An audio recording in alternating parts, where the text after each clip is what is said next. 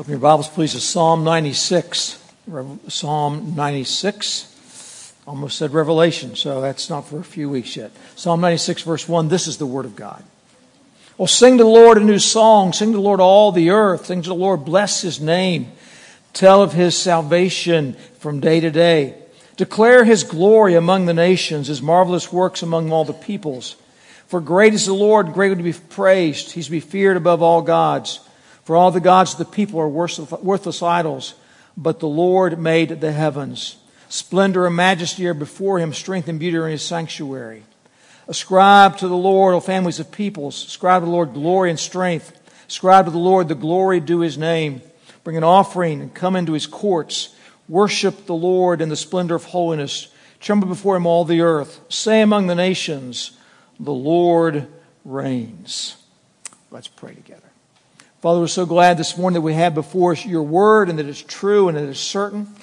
And Father, it's a great challenge to us, a great charge to us as your people. So, Father, help us to reflect on what you're teaching us here and how it applies. Uh, may your spirit really be at work in our hearts and minds, we pray, as we come to your word and to this table. And we pray in Jesus' name. Amen. Choosing this year's mission conference theme, the name above all names, actually made it difficult for Dee and uh, Ben and, me to choose which scripture to preach from, frankly, because there were so many choices. Um, God's word's filled with references to His name, and you have all the different names of God and the passages that encourage us to uh, to, to worship and proclaim His name. And from the Hebrew mindset, remember that names are special; they reveal something about the person. Abraham is the father of many nations. Nabal was a fool. Israel means God wins. Uh, when Moses asked God to show him his glory, God simply declared his name, Yahweh, because it revealed who he is and what he's like. We could go on. But the greatest name of all is Lord Jesus Christ. And the great quest of missions is to recruit worshipers who will exalt the name of the Lord Jesus Christ.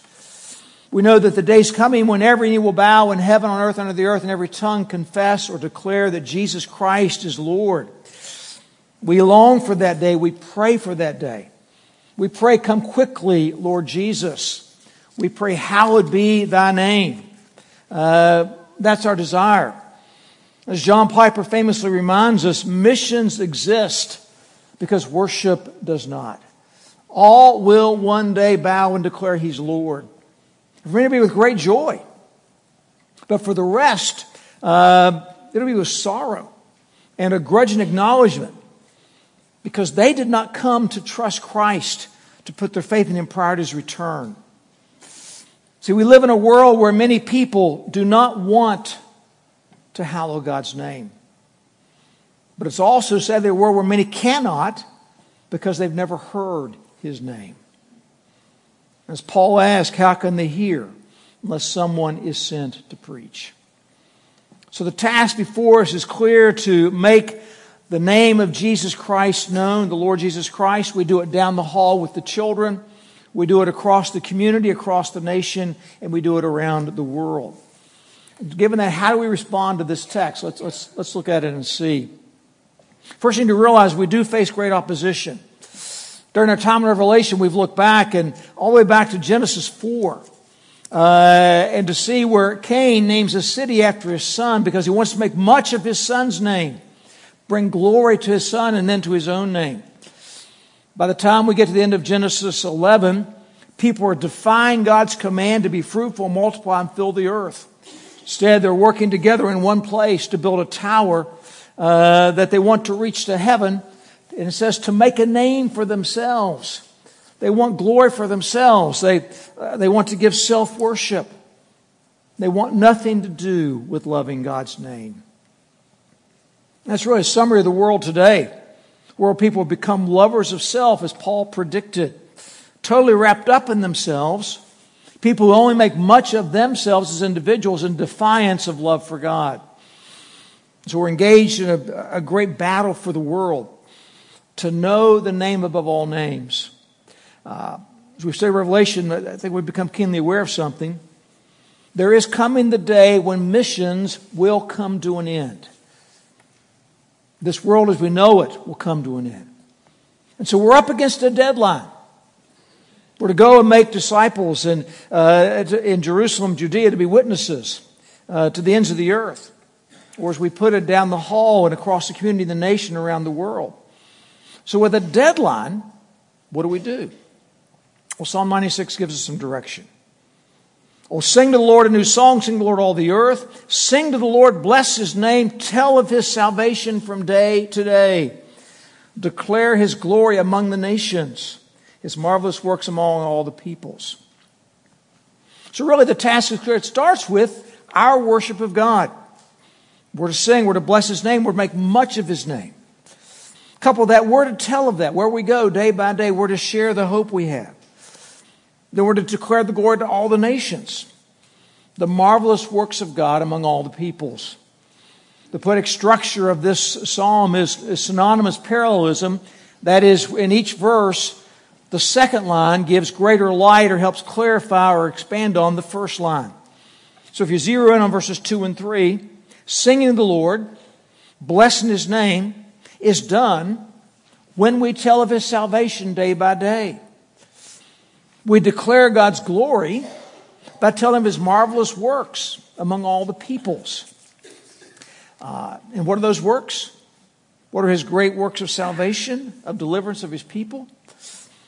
Well, in the Old Testament, that great work is, is the Exodus. God delivers his people from slavery, uh, a deliverance intended to be a picture for us of our salvation through the blood of Christ shed on the cross. Keep in mind that when God's demand to Pharaoh through Moses was always what? Let my people go that they may worship me. It was always together. Last year, this time, we looked at David's battle with Goliath, a battle to deliver the Israelites from the Philistine oppression. If you look over at 1 Samuel 17 45, that's page 240 in the, in the Pew uh, Bible. Uh, David described his approach. He goes to the Philistine to Goliath. He says, You come to me with a sword and with a spear and with a javelin, but I come to you in the name of the Lord of hosts, the God of the armies of heaven, whom you've defied. This day the Lord will deliver you into my hand. I will strike you dead and cut off your head. I will give the dead bodies of the host of the Philistines this day to the birds of the air, to the wild beasts of the earth, that all the earth may know that there's a God in Israel. David's being obedient to God. He's making much of the name of God and God's deliverance of his people through David so that the whole earth will know there's a God in, in Israel and his name is Yahweh. He's the Lord. And that's why the psalmist goes on to give us the Great Commission down in verse 7. Ascribe to the Lord all families of the peoples. Ascribe to the Lord glory and strength. Ascribe to the Lord the glory due his name. Bring an offering and come into his courts. Worship the Lord in the splendor of holiness. Tremble before him, all the earth. Say among the nations, the Lord reigns.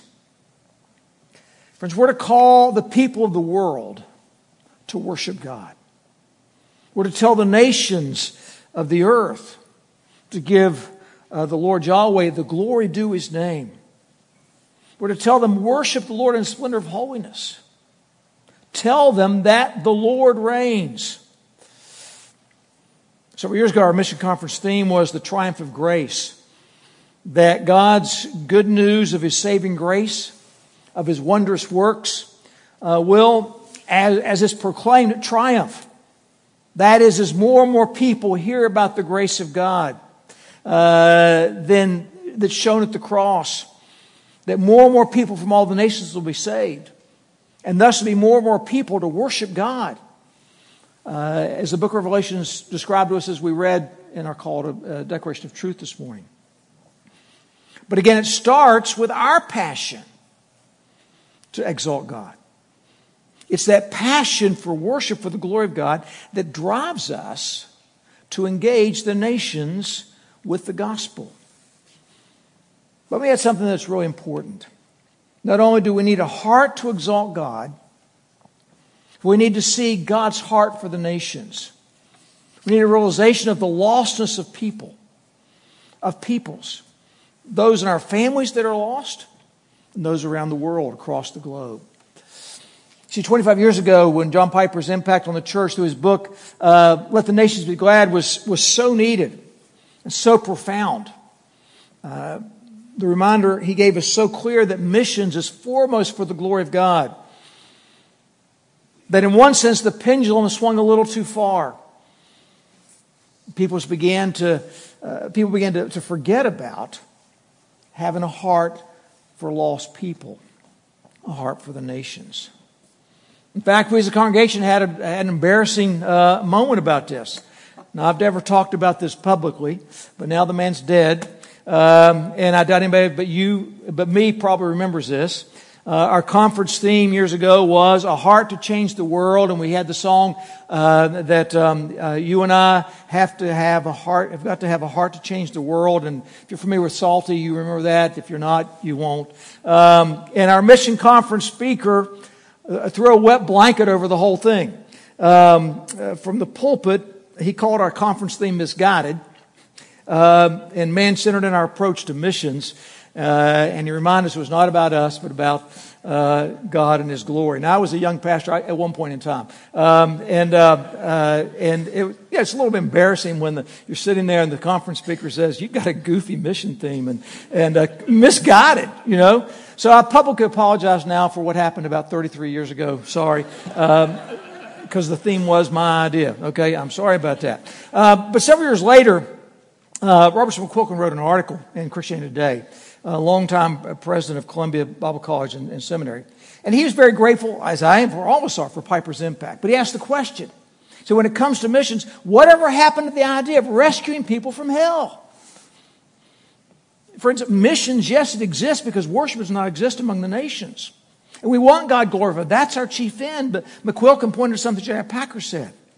Emphasis on the lostness of the lost has come to be almost taboo. The shift is startling. And to be sure, he wrote, it seems, it emphasized the glory of God whom we love for a time, almost the exclusion of the very uncomfortable truths that we've seen in Revelation about the lostness of the lost. McQuilkin felt if we deliberately downplay the motive of also loving people, it, would, it could prove fatal. My anecdotal observation across the years is that's true. The number of churches that have a mission conference has greatly declined the last 25 years. But what about John 3:16? It tells us that God so loved the world, God so loved people that he gave his one and only son that what? Whosoever believes in him what? Should not perish. All right? And if that's one of God's motives, then I'm comfortable in saying that should be one of ours as well. Jesus declared in Matthew 24 14, and this gospel of the kingdom will be proclaimed throughout the whole world as a testament to all nations. And then the end will come the end will come. The proclamation of the Great Commission helps bring an end to this world. Revelation has shown us that reality. The judgment is coming. It's reality. The time one day will end, and lost people at that point will be lost forever. Given the shortness of time, our task, brothers and sisters, is to proclaim the name of the Lord Jesus Christ to the whole world. And where we cannot go, we are to send others in our place. We need to be praying that God will use this mission conference to grow in us a passion for His name to be exalted. And from that, a compassion to engage the nation, to engage in missions. Being praying that God will raise up from among us laborers for His harvest field. For those who are not sent, that God would equip us with a passion to give and to pray. Friends, we've got to want the name, to make the name of Jesus Christ known so that God will be glorified and the peoples of the nations saved. So, what about us today? The sacrament clearly points to the name above all names. It points us to the name of the Lord Jesus Christ. It proclaims to us today that what Jesus has done for us in dying on the cross for our sins in our place, He takes the penalty for our sins. And we will not perish. And He gives us eternal life. But also, the sacrament, each time we take it, reminds us that we're proclaiming the Lord's death. This is a proclamation to the world, it's a message to the world. And we do it until He comes. And as such, then, the, the sacrament strengthens us so that our lives are telling with the way we live and with the words we speak about our great Savior. And that we're going and that we're giving and that we indeed are praying. Our proclamation is so significant that people's eternity in heaven or hell is based on their response as God works in them. As we get the message out, God does the saving. It's a message that changes the hope of all who believe, can change a whole town, can change a whole region, a whole nation, the world. So invite us today to this table on behalf of our host, the Lord Jesus. The invitation is all who are believers in the Lord Jesus Christ and who are members of good standing of an evangelical church. If you're not yet a believer, we would urge you not to take, but spend the next few minutes meditating on Isaiah 53. We are glad you're here, and we'd love after the service to share how you can know Jesus. Likewise, children not yet been examined by the session should not partake, but if you're wanting to take, please see me. As believers, we're called to examine ourselves. Do we recognize the body and blood of Christ? The price he paid for our sin? Do we truly hate our sin and, and we do not want to tolerate it? Are we sorry for the indifference we have towards the, the glory of God? Indifference towards the losses of the nations? Uh, friends, if we're not, don't eat. But if we are sorry, if we do confess, we do need strength to walk and do what God tells us to do for the task before us, by all means we come and eat. Because in taking this, we declare Jesus is coming. There's no doubt. So we want the nations to be ready. We want them to be present in that day of joyous worship, not in grievous sorrow. So let's take a moment now and before our God confess our sins privately.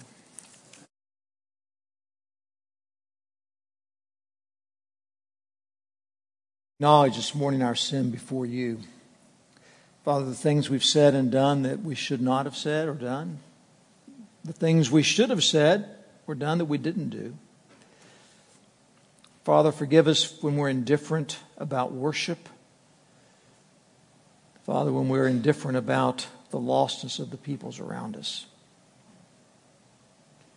Father, we thank you that when we confess our sins, you are faithful and just to forgive us and cleanse us from all unrighteousness.